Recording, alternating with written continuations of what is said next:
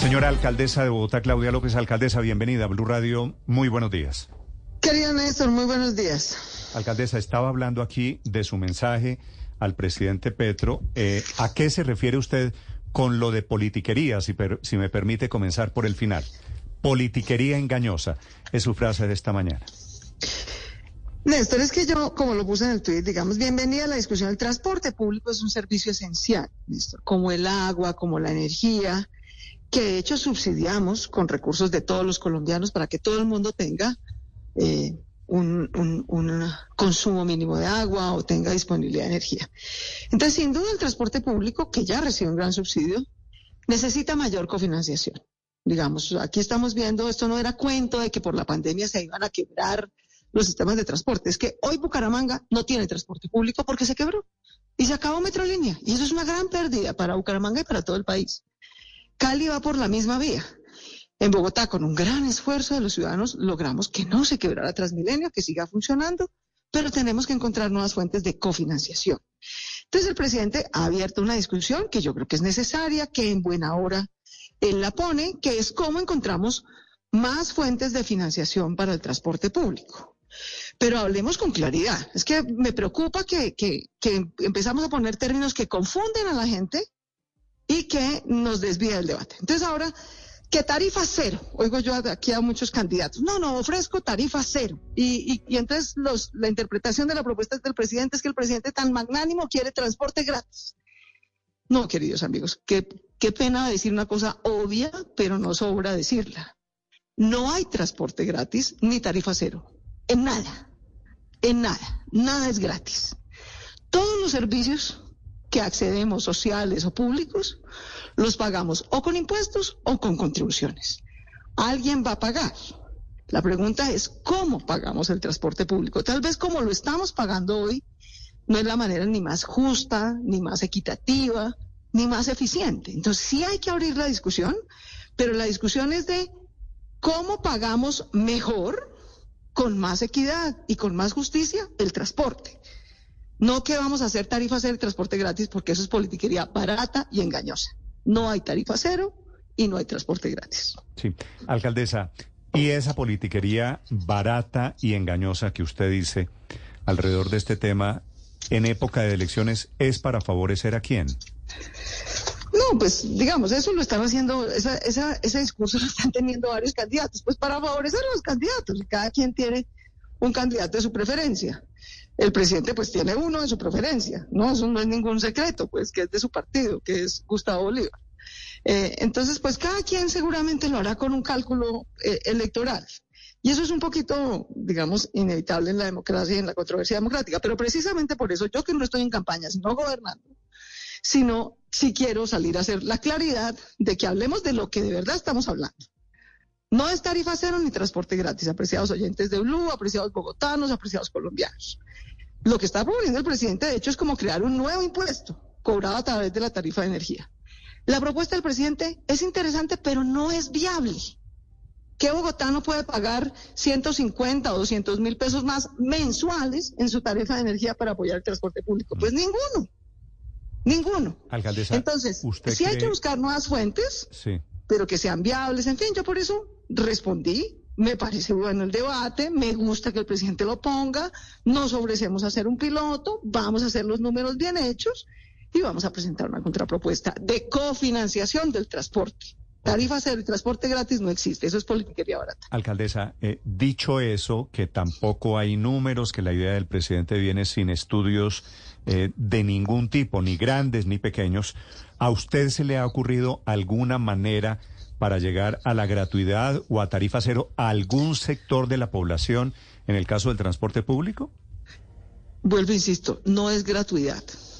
Podemos acordar como sociedad que queremos, por ejemplo, subsidiar full, 100%, el transporte de las mujeres o de los estudiantes o de las familias más humildes. Pero lo que estamos decidiendo es que lo vamos a pagar 100%. Otros, que no son ellos.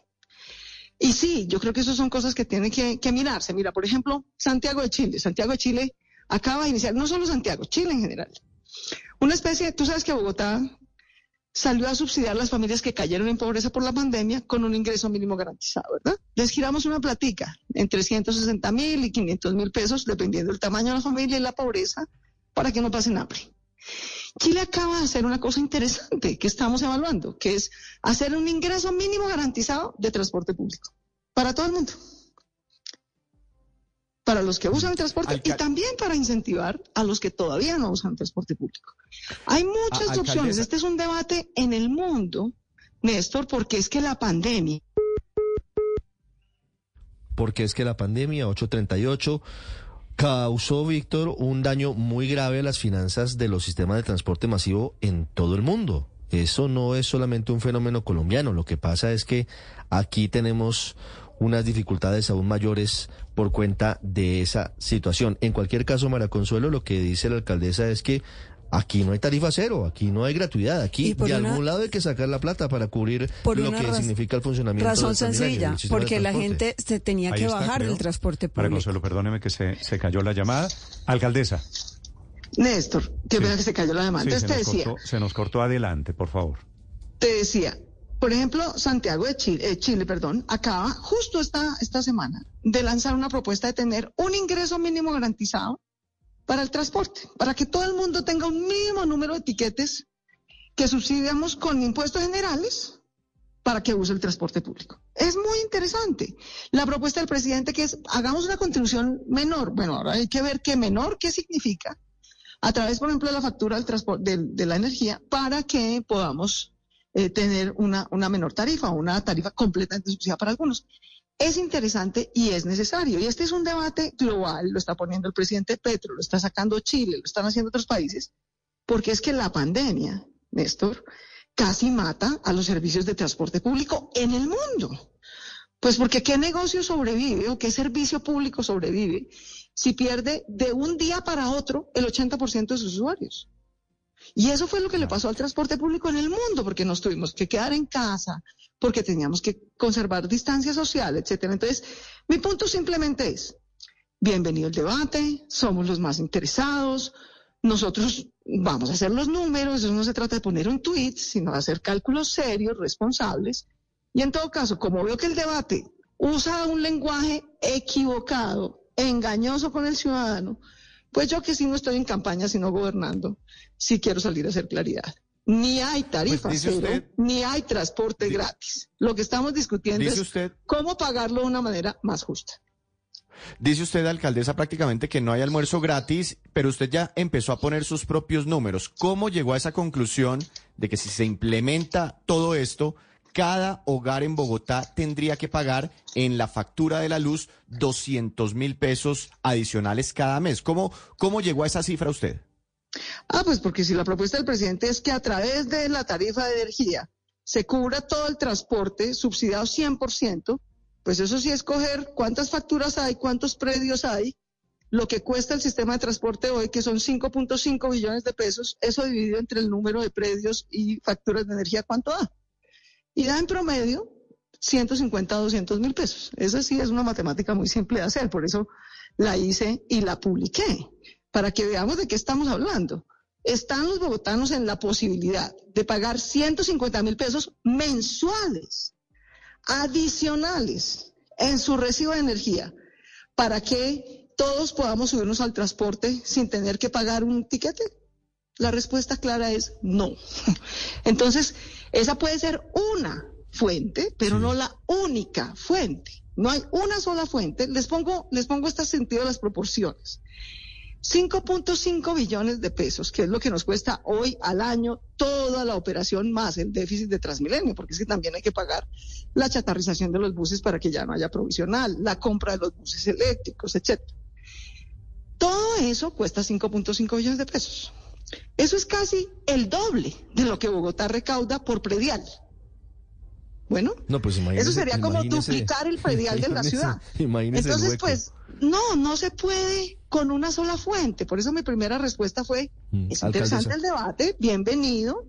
Yo celebro que el presidente, en vez de salir a decir que Transmilenio, no sé qué desastre, que hay que acabarlo, que no sé qué, qué bueno que lo que estemos es defendiendo el transporte público y pensando cómo lo cofinanciamos.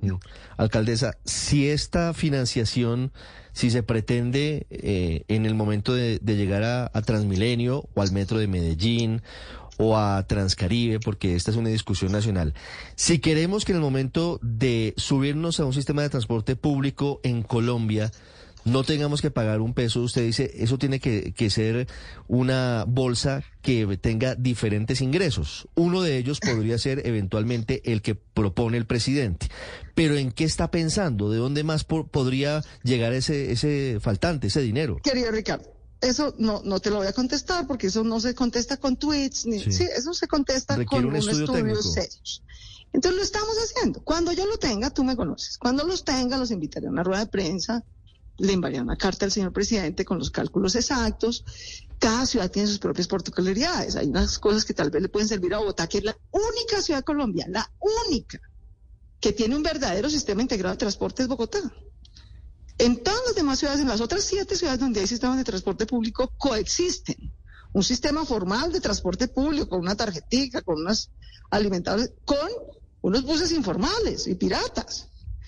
Eso no, entonces son cosas distintas. Entonces, yo me comprometí y lo voy a hacer. Voy a hacer los cálculos, voy a hacer los números, voy a hacer una contrapropuesta seria, pero sí pido que un debate que es necesario y que es útil no se torne en politiquería barata. No le digan a la gente que va a haber tarifa cero porque eso es paja. Y no le digan que hay transporte gratis porque no es gratis. De hecho, lo que estamos discutiendo es cómo pagamos 5.5 billones de pesos. Mm. Alcaldesa, este debate en el que nos mete el señor presidente de la República afecta la negociación que está en desarrollo con los operadores privados, esa, esa que está desarrollándose actualmente. No, no, no. La negociación sigue. Yo, de hecho, le agradezco a los operadores que se han tomado esto en serio. Nosotros también, como les dije yo a ellos, esto no es ni por charlar, ni por cuento. De aquí al 31 de diciembre vamos a hacer una renegociación con los operadores, porque aquí todo el mundo tiene que poner. Todo el mundo tiene que ceder, todo el mundo tiene que mejorar en sus eficiencias y en su calidad para que podamos prestar un mejor transporte público. Así que esas mesas van avanzando y van avanzando bien.